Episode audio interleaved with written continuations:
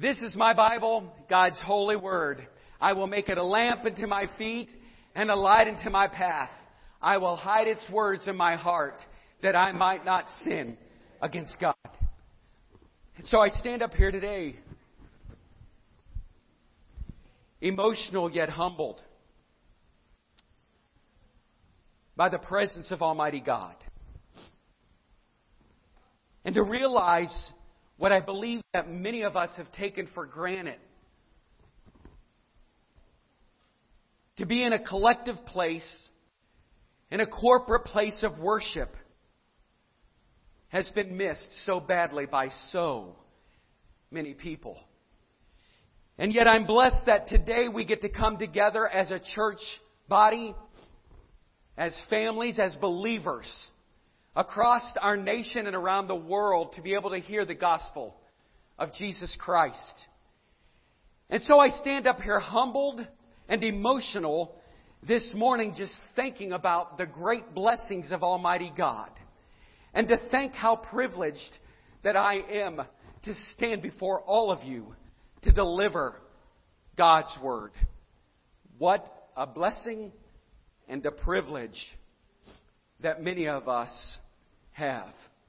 And for the pastors that do not have the technology or the people in their church, may God bring somebody to you so that you can deliver your word to your flock, to your sheep, to your people in these trying times.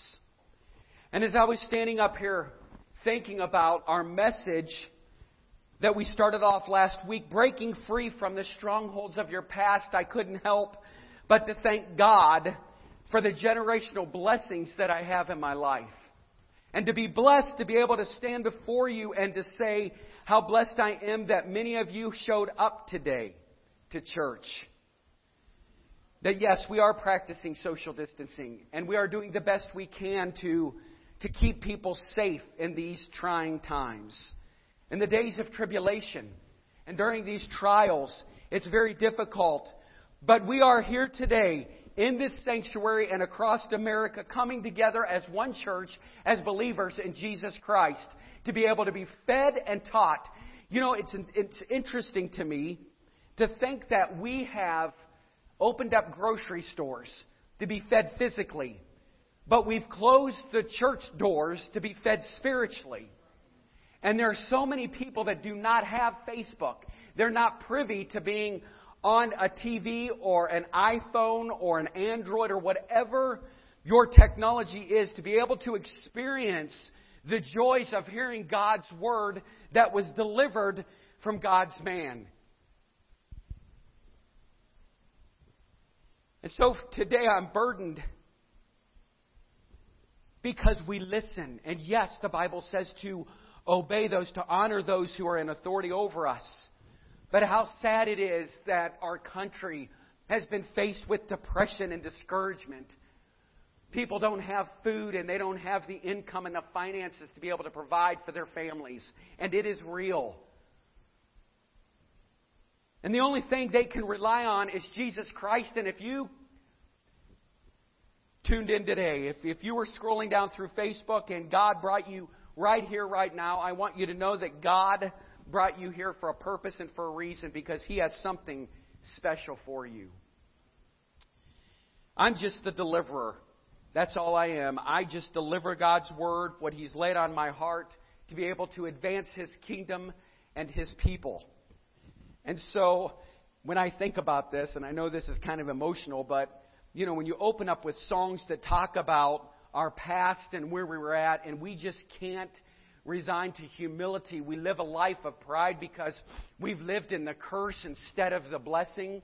We have uh, nurtured our position of the old life where we're in sin and in iniquity because we haven't taken a place in the new life to understand our condition can be better than where it's at, where it was at at one time. And if you are here today and you've been suffering with addiction, if you've been suffering in any way, health or whatever, I want you to know that Jesus Christ is the healer, that He is the waymaker, He's the miracle worker, He's the promise keeper, and He's light in the darkness. And my God will deliver you. I promise you. In Exodus chapter 20, verse 5, you don't have to turn there because we'll be going to 2 Corinthians chapter 6, verses 17 through 18. But in Exodus chapter 20, verse 5, it says this God visits the iniquities or the sins of the father upon the third and fourth generations. Oh God, have mercy on us. Help us. We have nurtured, we have milked the sins of our forefathers to the place we have tripped up in our present life. Let go of it, church. Quit saying you're the church and acting like the world. Quit saying you're walking in Christ and acting like the devil. Come out from among the world. Come out from among them and be separate. Be free. Be victorious in Christ. Most of us don't give much thought to the plethora of decisions we make as we go through each day. Yet the decisions we make today will affect our children, our grandchildren, for generations and generations to come. Too often we think only about the here and now. Well, Pastor, you have to understand it's my life. I know I've had some bad habits. I know I'm kind of a hot tempered, uh, angry individual. I know I don't treat everybody right, but that's okay. You see, I can handle it. I'm in control of those emotions. And the problem with that kind of thinking is it's not just hurting you, it's making life more difficult on those who come after you. The things that we don't overcome and the issues that we leave on the table, so to speak, will be passed down to the next generations. And that next generation is going to have to find a way to deal with it. None of us, none of us lives to die to ourselves. A person's good habits as well as their poor choices, the addictions, the bad attitudes, and wrong mindsets all are passed down from generation to generation. So what does God say in 2 Corinthians chapter 6? Today I'll be referencing the King James version as well as the New Living Translation. You can follow on the on your monitor, your screen, your iPhone or in the word. But it says in 2 Corinthians chapter 6 verses 17 and 18 in the King James version it says wherefore come out from among them and be separate says the Lord. And touch not the unclean thing, and I will receive you, in verse 18, and will be a father unto you, and you shall be my sons and daughters, says the Lord God Almighty. But the good news is every right decision we make, every time we resist temptation, every time we honor God, when we do the right thing, not only are we going to come up higher ourselves, but we're making it a little easier on the generations that will come after us. And in James chapter 4, verses 7 and 8, it says this.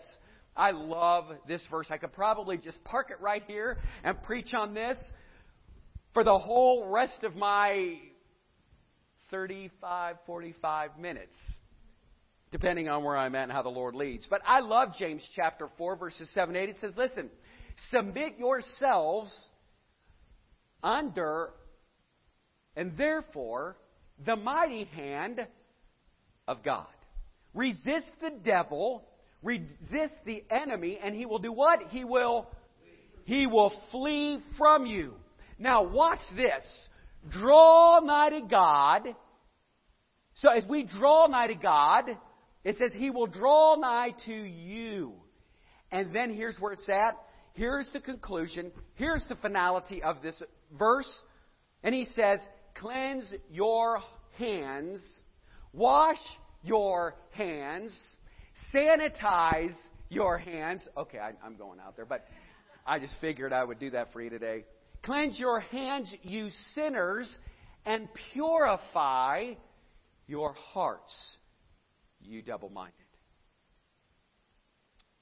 In the spiritual realm, even if you're a child to an adult, We have to cleanse ourselves and realize that if we draw, do you know what draw means? It's not drawing a picture. It's like going to a well and drawing water out of that well and taking a drink. So as you draw from the well, as you draw from God, He'll start to feed you. But it says, first of all, the first step was this. He didn't say, draw nigh to me. He said, I need you to draw nigh to God, and then He will draw nigh to you. Think of it like this each of us has a spiritual bank account. By the way we live, we're either strong or storing up equity or storing up iniquity. And equity would be anything good. What does that mean? It means our integrity, our determination, our godliness. That's storing up blessings. On the other hand, iniquity and or sin includes what? It includes our bad habits, our addictions, our selfishness, self-centeredness, lack of discipline, all of these things, either good or bad, will be passed down to future generations. Today, I want you to say this with me I am a child of the Most High God. And today, I claim a spiritual bloodline. Goodbye to the old. Hello to the new. There you go. We have to claim it. We have to understand our position in order to change our condition. 1 Peter 5 9 says, Whom resist steadfast in the faith, knowing that the same afflictions, whoa, the same afflictions are accomplished or experienced in your brethren.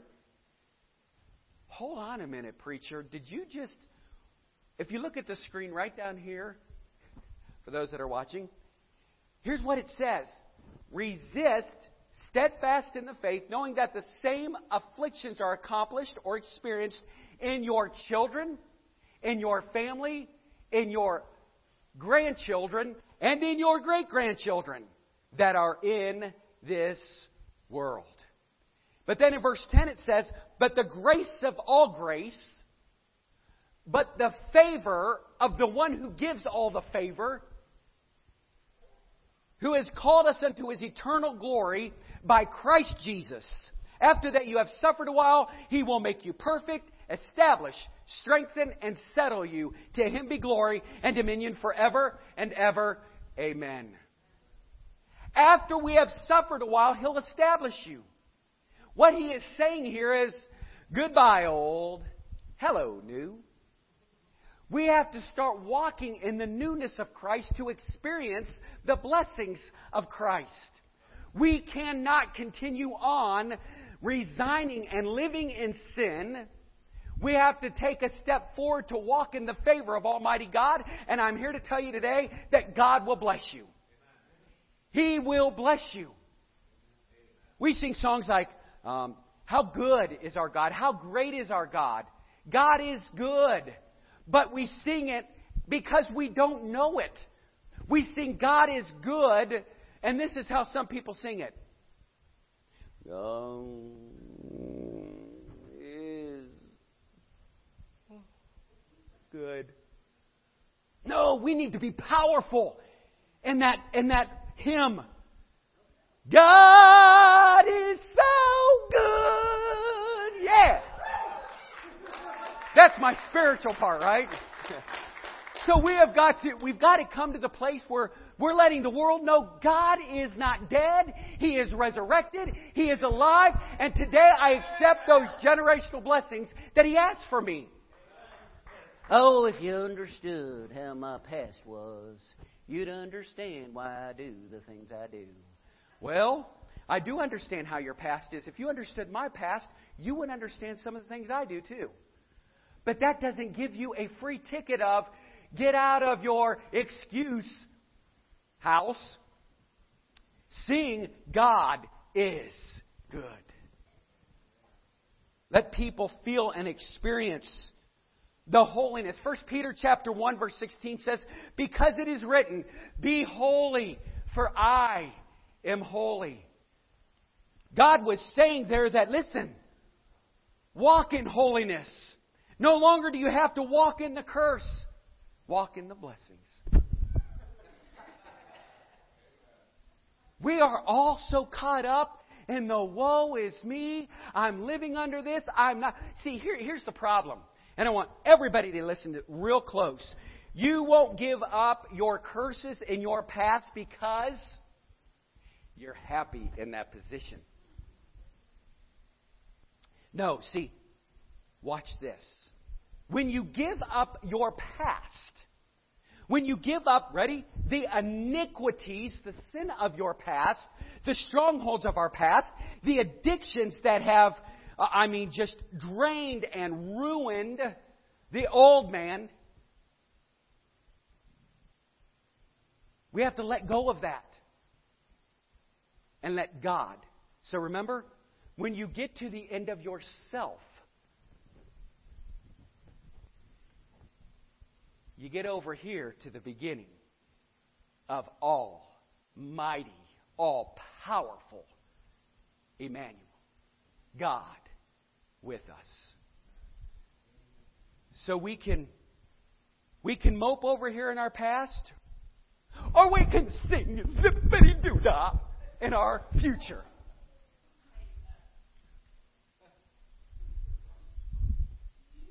I'll tell you, these old We're back in business. This preacher's getting excited up here. I, I, I've lived it.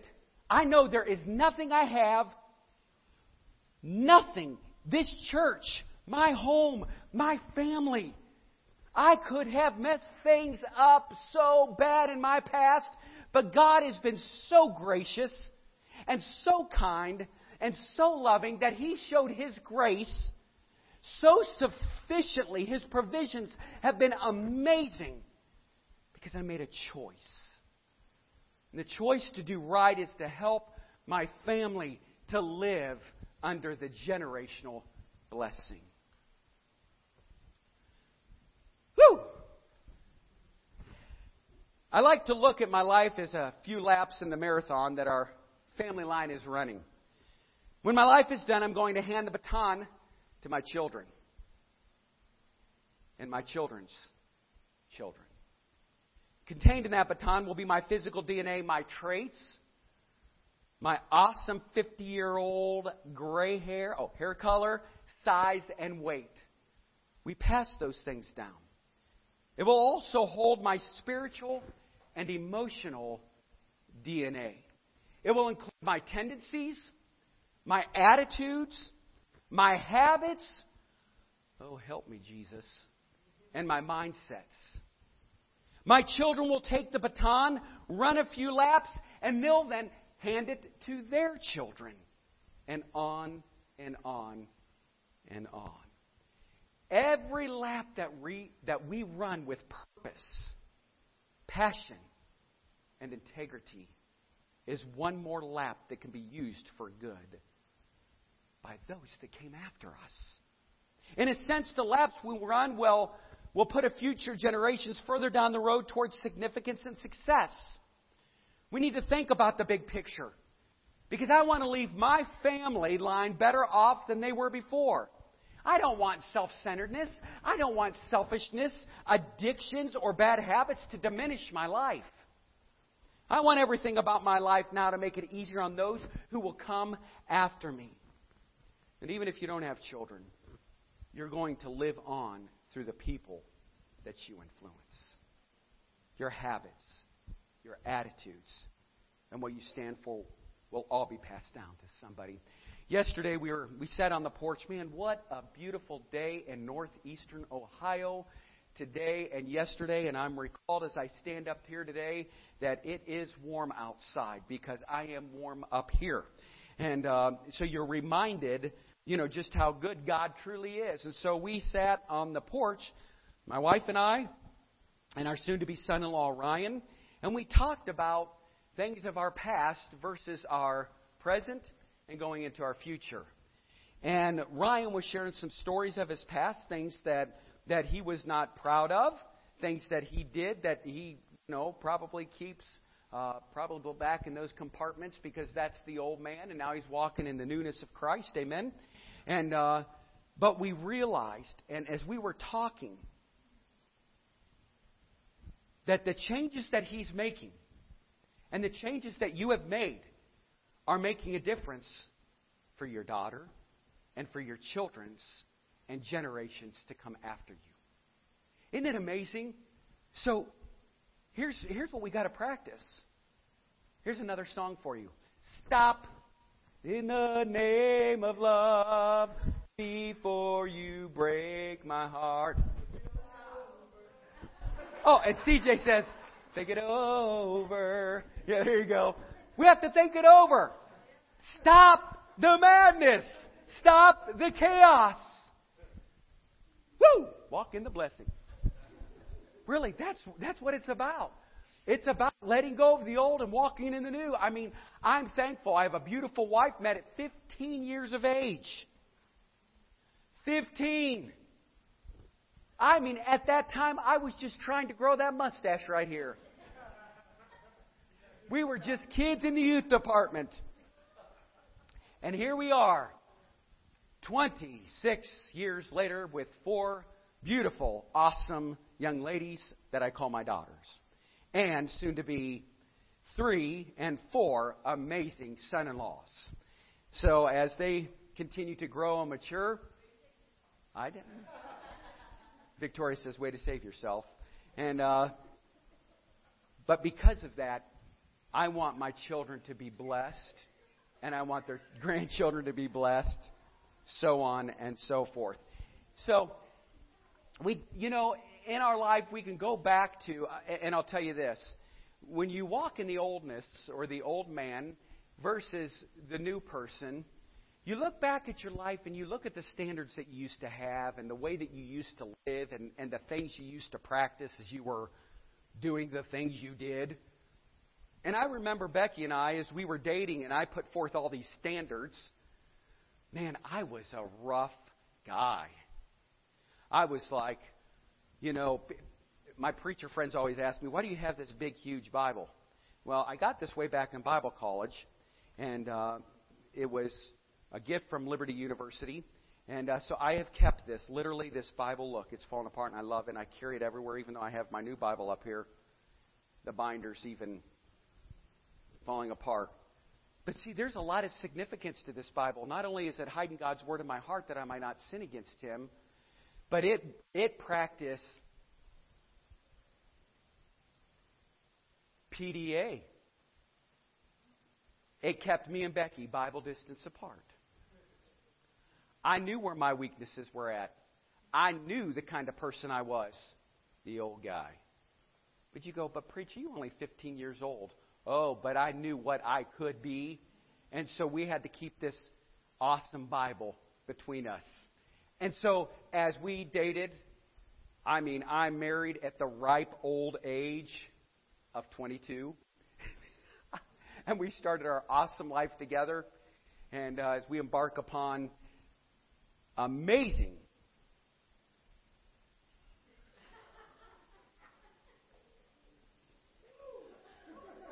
35 years we've been together. And 28, is this 28? 28 years of marriage. So I'm telling you, it was great to finally lay to rest the big Bible. Okay, keep it on target here. So when it comes to physical and spiritual things, hey, you guys know me. I, I just have to be real here, right? But living in the blessings, I'd rather have the blessings than the curse, and I love what God has done. And so, in our life and in my own life, I made a decision. Born again at nine, baptized at 13, uh, surrendered to preach in Indiana at the age of 15, and uh, starting the whole circuit of being a youth pastor. Well, I, I started off being a minister of music to a youth pastor to assistant pastor, and then to uh, a lead pastor, and God blessed us and, and you know laid upon my heart to start this church. But you know, I want my kids not to see what dad did or what mom did as we've been on this journey together. I want my children to understand the blessings of us making the right choices and the right decisions so that we could see the hand of God and the blessings of God. So when it says there, draw nigh to God and he'll draw nigh to you, you've got to, you got to come out from among them. Be separate. Live a life of spirituality. I like what, if you would please turn in your Bible to 1 Peter. 1 Peter chapter 1 verses 13 through 25 and, and I want to read this with you. And here's what it says. It's the call to holy living. And I think you should highlight this, maybe circle it, uh, put it in your iPad and, or your iPhone or whatever you have, your laptop. But I love First Peter.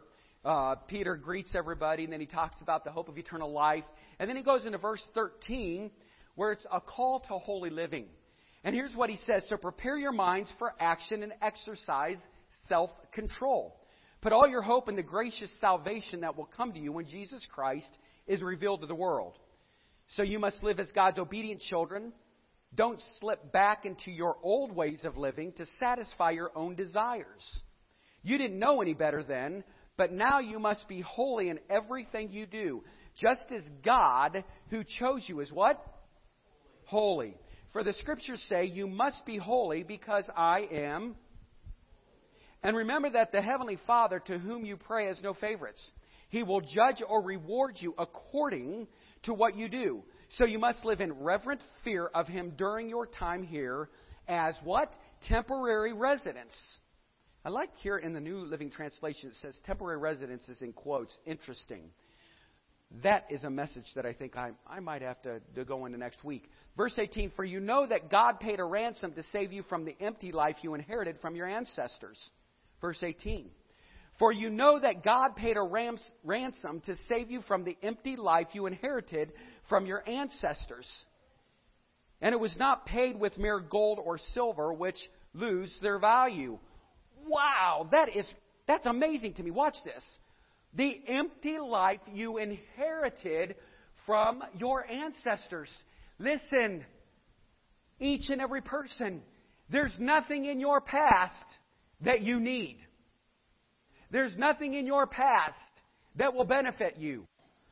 Once you become a believer in Jesus Christ, it says there that was just an empty life. Now you get to walk in the fullness of God. Now you get to walk in His holiness. Verse 19.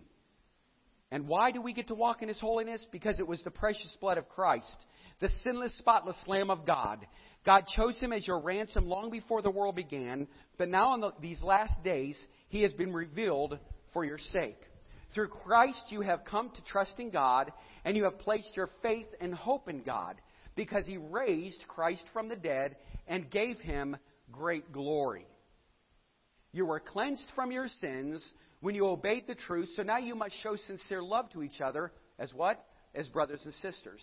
Love each other deeply with all your heart, for you have been born again, but not to a life that will quickly end. Your new life will last forever because it comes from the eternal, living Word of God. And as the Scriptures say, listen, people are like grass. Their beauty is like a flower in the field. The grass withers and the flower fades but the word of the Lord remains forever. And that word is the good news that was preached. Let go of the old, walk in the new. An interesting study that was done in 1993 by the United States military. They were curious about what traits get passed down from one generation to the next. We know that our physical traits do, but what about an emotional, mental, or spiritual characteristic? What about bad attitudes? What about addictions? Or what about good qualities such as integrity, compassion, godliness? Can they be passed down as well? The researchers extracted some white blood cells from a volunteer and they carefully placed them in a test tube. They then put a probe from a lie detector machine down in that test tube to measure the person's emotional responses. Next, they instructed the same volunteer to go a couple of doors down and watch some violent scenes from an old war movie on a television. When this man watched the scenes, even though the blood that was being tested was in another room, I find this interesting. When he got all uptight and tense, that lie detector test shot off the page. It was detecting his emotional response, even though the blood was no longer in his body. The experimenters did this with this person after person.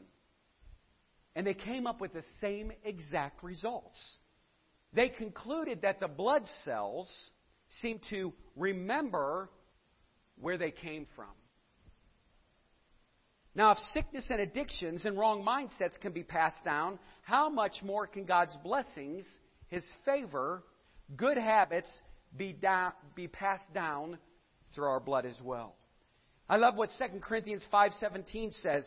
Therefore, if any man be in Christ, he is a what? A new creature. Old things are passed away. Behold, all things become new. Isaiah 43:18 says, "Forget the former things. Do not dwell on the past. Forget the former things. Do not dwell on your past." It isn't a healthy place to be. In Romans chapter 6 verse 4, "Therefore we are buried with him by baptism into death, that like as Christ was raised up from the dead by the glory of the Father, even so we also should what? Walk in the newness of life.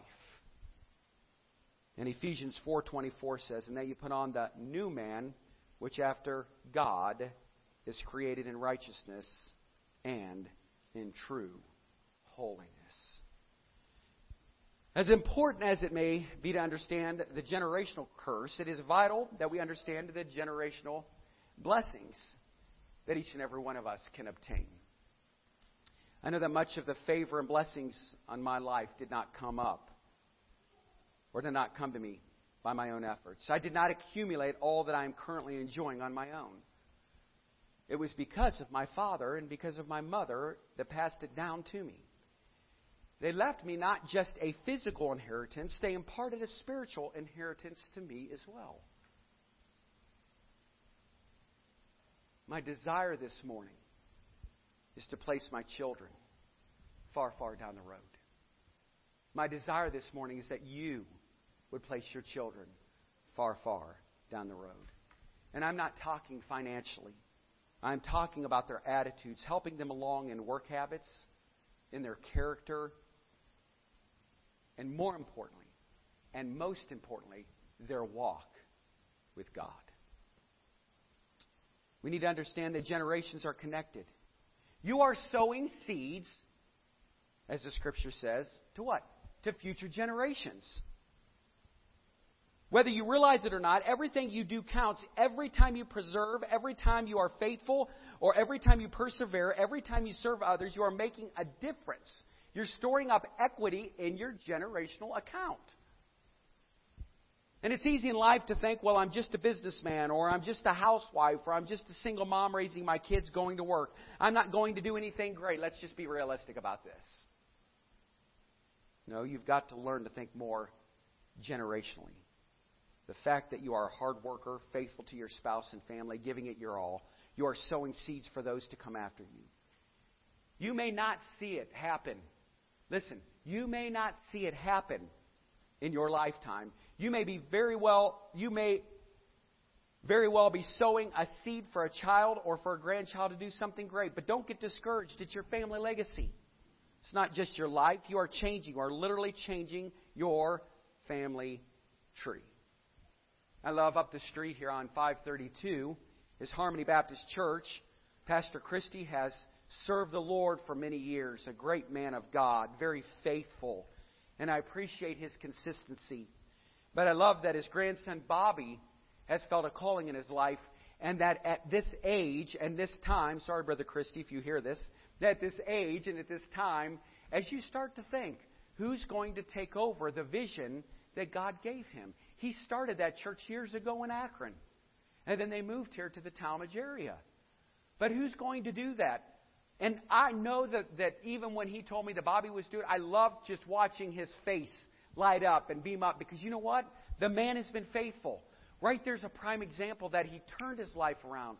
got saved, there was a calling on his life. He heard from the voice of God and said, Yes, I too will do what I need to do about my DNA and my family from this generation to the third, to the fourth, and to the fifth. So let's not brag about our failures. Let's focus on our achievements. Remind our DNA about the good things in your life. So remember, every lap we run is one less lap for those who come after us.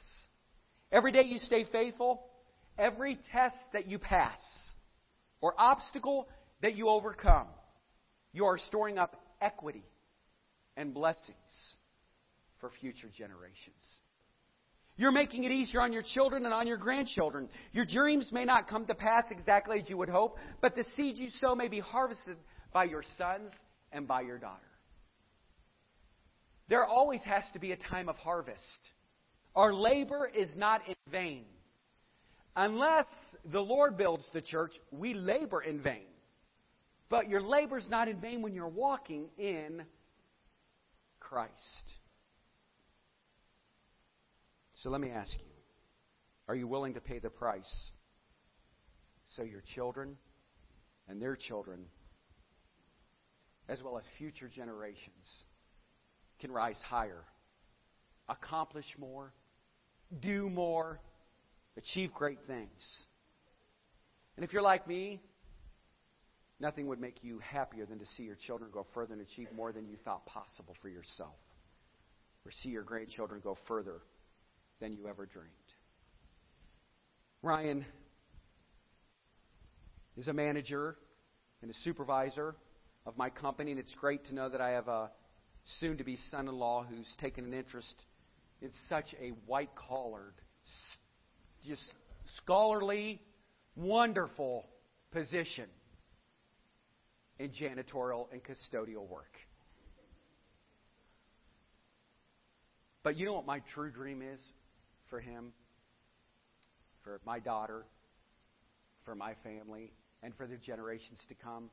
That what my wife and I started years and years ago, 25 to be exact, will be the same automobile and vehicle that they'll be able to use to advance their family and advance the kingdom of God. People have asked me, they didn't know that. They said, Why did you ever start janitorial custodial cleaning? I started it because I wanted to free up my time in ministry. And I was running a company in Boston Heights called Lucerne that is no longer there. Uh, they're now in Bolivar, Tennessee. They had a branch there and there. And I was assistant to the CEO, and I, I worked in the HR department and helped the family run the company. And so I was flying back and forth, and I knew I would never get an opportunity to see my family. And one of the great things that my dad instilled inside me and, and I really do believe that this is DNA, not only from my father, uh, but from my grandfather. And, and I'm just looking at the line as far as men are concerned. Uh, my mom was a housewife, took care of our, great, taught me some great qualities in regard to how to be a great father. But they worked very, very, very hard. And so God gave me the opportunity to start a cleaning company so that I was able to give back to Christ what He's given to us. And so by doing that, I was able to be a minister of music and youth pastor in New Testament. I think I was there 12 years. And so it gave us an opportunity to do things. And I'll tell you, hey, when you're a youth pastor, for every youth pastor that might listen to this next week, if you're your church, that's fine. Just start a cleaning company. You have great laborers. That youth department of 100, they'll get things done because they love pizza and pop. So just remember that. They were always like, Pastor Todd, can we come over? We're like, sure, you can come over. I mean, I don't mind if you come over. They're like, no, we really want to come over. I mean, and uh, back then, you know, you're raising babies. Broke is a joke. I mean, when I said broke, we were going in the bedroom and we were scrounging for change, weren't we? This for pizza to feed these kids, and they'll never know that. But if you're listening, you know it now. And uh, but that that was some great reward. But I said, well, if you come over, you have to go clean with us. Oh, we had a blast. But don't you tell my accounts that have been with us for years that we played hide and go seek in their building. And it was fun. We see we just made cleaning a great spiritual activity. I mean, it was fun. That's what we did. So here we are today, being able to enjoy those benefits. And I hope that, you know, even with with my kids, that they too can experience not just the physical, but the spiritual part of our life. Balance it out. Man, I love serving God. Church, you're my passion. You're the very air I breathe. Man, I love going to God on your behalf. I love fighting for you. When I hear you're going through things, I love going to my prayer closet and praying for you. I may not have to pick up the phone and pray over you at that moment, but I want you to know, church, you've been prayed over. And you know that your pastor has prayed for you. And again, I want to thank all those that put all the little heads in this building. We have a packed house here today. Do not let our governor know that. But with all these heads, there's oh, there's a couple seats empty. And uh, just kidding. And uh, but I know you're here, and I know you're with us, and it's just great. I mean, it's it's such an encouragement uh, to see really all of you that have come out. Isn't it just great to be in the house of God? I mean, really, I just stand here and say, "Can this just last for about another hour?" You may not want to hear me t- talk for another hour, but it's just it's such a sweet, sweet spirit in this place. Oftentimes, you may see further than you're going to go personally. God may put something bigger in you than you can accomplish on your own. Don't be surprised if your children or your grandchildren come along and finish what you started. I don't want to be surprised. Take the company, man, hire 500 people. Go for it. Go for it. I heard somebody say, nothing truly great can ever be accomplished in just one lifetime. Isn't that true? At the time, I didn't understand that saying because obviously every generation could do something great. But I've learned since that sometimes God's plans span more than one generation. And our goal should be I'm going to leave my family with more integrity. Our goal should be I'm going to leave my family with more integrity, more joy, more faith, more favor, and more victory. I'm going to leave my loved ones free from bondage and closer to God. Be positive. Maybe you weren't raised by parents who set you up for success by planting positive characteristics in your family line. Possibly. You've inherited attitudes of defeat, mediocrity, addictions, and negativity. But thank God you can start a new family line. You can be the one to set a new standard. I love the work ethic that my father had, that he instilled in me, and the principles that he taught me. I love how hard he was on me at the age of 13, really at the age of 12, just getting into Chaparral windows and home improvements. It taught me a lot how to use a tape measure, how does a window work, how does it go in. Todd, hold this. I'll never forget when he said, I need you to go to Youngstown and pick up a load of windows in this pickup truck. I said, What? Are you kidding me? And for those that have never experienced it before, when you get in that old, old truck, ready? And there's shifting on the column, column you know you're scared to death. So my dad said, Son, let me, let me teach you. This is how it works. And I'm thinking, I am going to go. First of all, I didn't even know how to tie a slip knot, much less, you want me to pick up how many windows? 30 windows and put them in the back of a truck loaded up? Do you know who I am? I am your son. I do not do things like this. He's, you've got this, Todd, you've got this. But again, and it was so, you, when you're a little boy, you know, you look at these trucks, you're like, I will learn how to drive standard. But, you know, my mom taught us, too, how to drive standard with a little Pinto orange station wagon. Man, don't you guys remember those days? Woo! Bring, can you, can you guys just picture one day they're going to bring back our Pintos? And when they do, they're going to be nicer than those Volkswagens. I just know it. So I would get in that truck, and my stepmom, I hope she is watching today. Hazel, you're going to love this. Because it, it's really kind of comical because when you got in that truck, you know, you had the column up on the wheel, and when you pushed in that clutch, how many remember this? Ready? I'm like, what is this? So, you know, you pushed in the clutch, and my dad would always say, now, son, let out early. So, you know, you're, you're in your truck, and the thing is actually it's just crazy to me. What a memory. That's all I got to say. It's really making me go back here.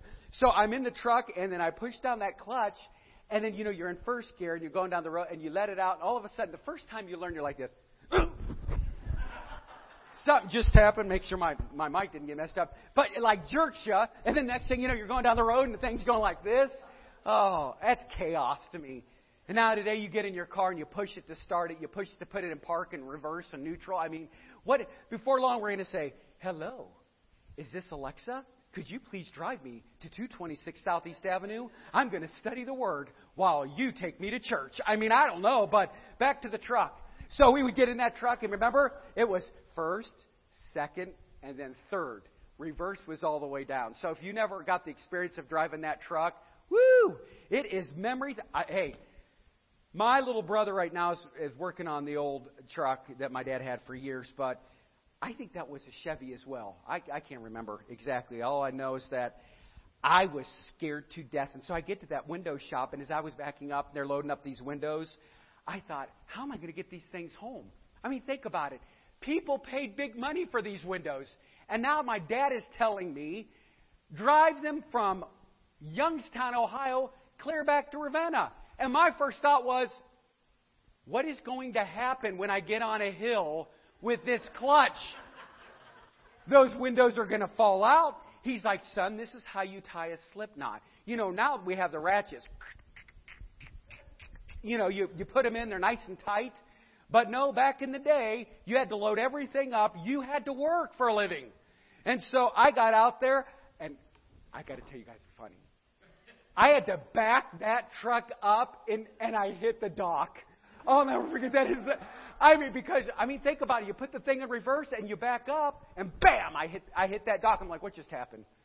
Thank God the windows weren't in there. That's all I had to say. I told my, and there's a rubber bumper. I told my dad the story, and he laughed. He goes, well, you got to learn, Todd. That's what life's about, you know. And so you learned great principles of life. And even though I went down a, a foxhole, rabbit trail, I mean, that welcome to to New Hope, Tallmadge. And, uh, but one thing that I, I can look back over life and think about generational blessings is that my dad taught me great work ethic that I've been able to continue just as much as my mom had taught me great spiritual truths from the Word of God, being faithful, taking us to church, and understanding the importance of His Word. And so I appreciate that from that level from my mom. So, you know, it was great for me to be able to look back over my life and see the great blessings from from both sides. I mean, how many people get to have great step parents? How many people get to have wonderful parents? And some people get to have one set. I was blessed with two. So, you know, as the scripture says in James 4 8, draw nigh to God, and he will draw nigh to you. Even though some of you were not raised with the parents who set you up. You can stop that. Remember, we don't have to go back, we're moving forward. But somebody has to be willing to pay the price. Somebody has to step up and clear the leftovers off the table. Negative things may have been in your bloodline, but they don't have to stay in your bloodline. All it takes is for one person to rise up and start making better choices. Every right choice you make begins to overturn the wrong choices of those who've gone on before you. Interesting, isn't it? Nobody else may have done so, but if you'll make positive changes one day, people in your family will look back and say, it was because of this man. It was because of that woman. They were the turning point. We were defeated up till this point. We were defeated up till then. We were addicted up to that point. However, look what happened when they came along. Everything changed, and we didn't have to stay down there. Woo! We came higher because that's Jesus. What's happened? The curse was broken. Do you hear me? The stronghold was broken. The curse was broken, and the blessings began. And that's what you can do for your family. I know I'm where I am today because somebody in my family line prayed. I know my mom prayed. I know my aunts prayed. I know my sweet Grandma Tackett. I mean, if, if you never knew Granny Clampett, then you never knew Grandma Tackett. They called her Granny, little round glasses, little regular Baptist, wore dresses all the time. And she would say things like, Toddy, I'm praying for you today because she loved me. That was that generational blessings that she spoke over me because she loved me. I know I am where today because somebody in my family line prayed. Somebody took a stand for righteousness. Somebody stuck with his or her commitments. Somebody lived a life of integrity. My forefathers, most of whom I've never met, have sown seeds into my life. And, church, can I just tell you this? Listen closely. My grandpa was, was not a good man and did a lot of bad things early in his life, but when he got into his late 50s, early 60s, he came to know Jesus as his Savior. I never knew who the old man was. I only knew the Jesus guy who loved the Lord, who would sit out in his car one hour before service started, blow that horn on my grandma so that we could get to church. Go up that one lane road, that hauler there in B5 down in Kentucky, head over to the church house. Grandma would say, Honey, I don't know why Grandpa's out there, but I'll tell you this the service will go on till the afternoon, but you'll be rewarded with some food at the very end. You see, down in Kentucky, church didn't last an hour. Church didn't last two hours. Church didn't last three hours. Woo! When the Spirit moved, you knew that God was in the building for the next four and a half hours. And I'll never forget as long as I live, my, this little old lady, she walked right down in front and said this to me Honey, if you need to go outside and get some breath of fresh air, you're more than welcome to do that. And I thought to myself, breath of fresh air? This is better entertainment than Northeastern Ohio. I'm staying for the show. But they really preached the word, and you could feel the Holy Spirit, and God really blessed the messages that were there. Well, time really flies, but I'm going to share something with you. In 1 Samuel chapter 25, we won't go there for sake of time today. It's the story of David and Nabal. Nabal refused to acknowledge David's request and threw out insults to David's messengers and soldiers. Nabal, the, mean, the meaning of his name actually meant foolish. He was devoid of spiritual sensitivity or ethical standards. He was, as the Bible says, he was a drunkard. He was an alcoholic. But Abigail, his wife, ends up finding out that David and the soldiers were coming to take the life of Nabal. And so Abigail pacifies David by presenting him with food to save her husband's life. And as she bows down in verse 28, she promises that David will have an enduring sure house. I love, I love this scripture. Get the, if you get a chance, go to 1 Samuel chapter 25. I, I was reading all over Samuel even this morning. I was just I was so hungry for that. But in verse 28, she promised that David will have an enduring sure house, meaning, I know God will bless you for generations and generations to come. She said, Make right choices so God will bless you for generations to come. Do right so that God will bless you for generations to come. Claim verse 28 of 1 Samuel chapter 25. Say, Enough's enough. I'm new. I am changing who I am. Quit resigning to the old. Quit nurturing and pacifying the old. Walk in the newness of Christ. Be new. Ryan, as we were having the front porch talk, he said this to me, and I'll, I'll say this in closing. But uh, he said some of the people that he associated with when he was in jail. He said, have friend request him, and he friend requested them. And the comment that was made to him when one reached out to him on Messenger said this How is it you're doing so well? How is it that you've changed your life? Ready? That is not the norm.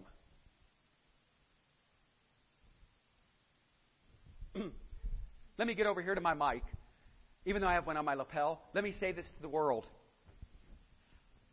I'm glad walking in Christ is abnormal. So he takes the abnormal, the unnormal, and he makes them normal. See, you can't do it on your own. You have to walk in Christ. And a hundred years from now, your blood will still speak to future generations.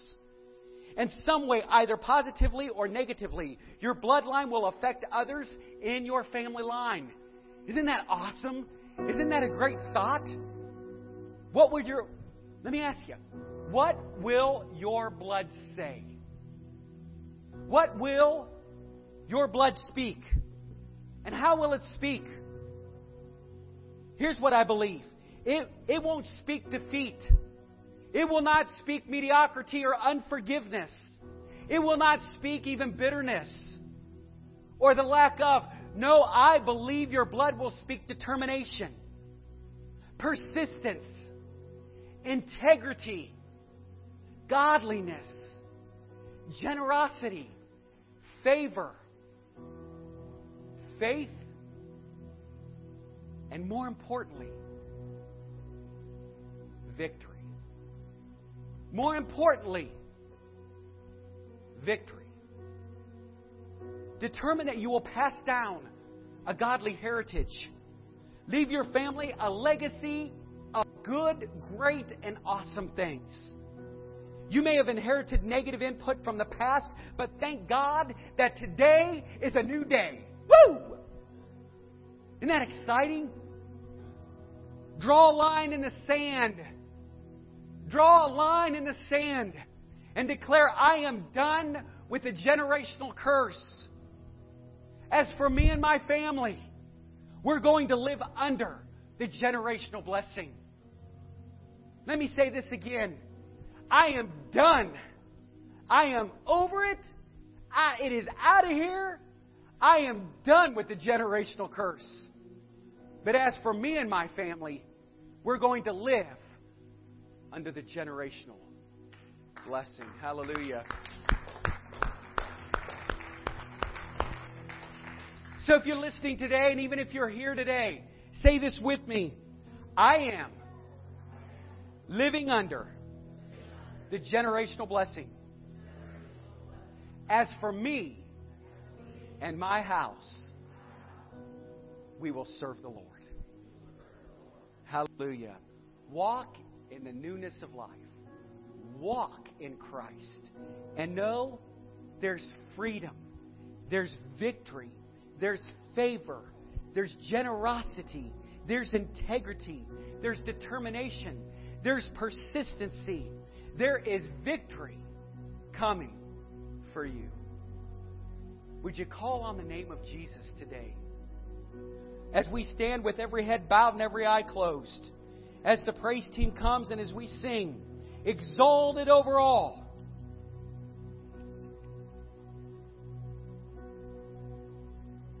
I just want to ask you an important question. Have you been living in your past? Have you been living in your past? Let go of it. Let God get a hold of it. When you get to the end of yourself, you get to the beginning of God. Do you know Jesus as your Lord and Savior? And if you don't, realize that, yes, I am a sinner. I know that Jesus died for me and that He shed His blood upon Calvary for me. Accept Him into your heart and into your life so that you too can practice Romans chapter 12, verses 1 and 2. You don't have to be conformed to this world, but be renewed, be transformed by the renewing of your mind in Christ Jesus. Would you come to Him today? Realize who you are in Him today. And for those listening, maybe you're in, a, in an area that's somewhat awkward, and if you feel like God is moving in your heart, would you let us know on Facebook? Contact me by messenger.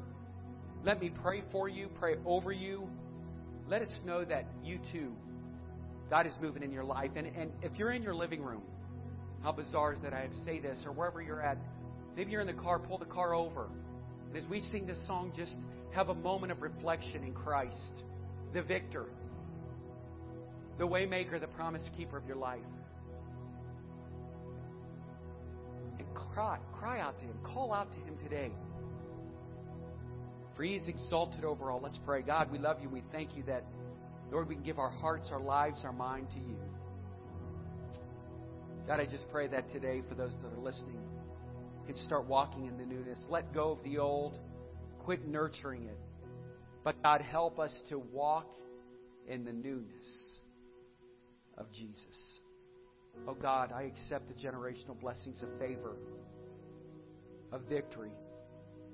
God, I pray for our church today that as you prick their heart, let them understand that there's freedom for them as well. That we can all walk in the newness of Christ. Bless your people. Oh God.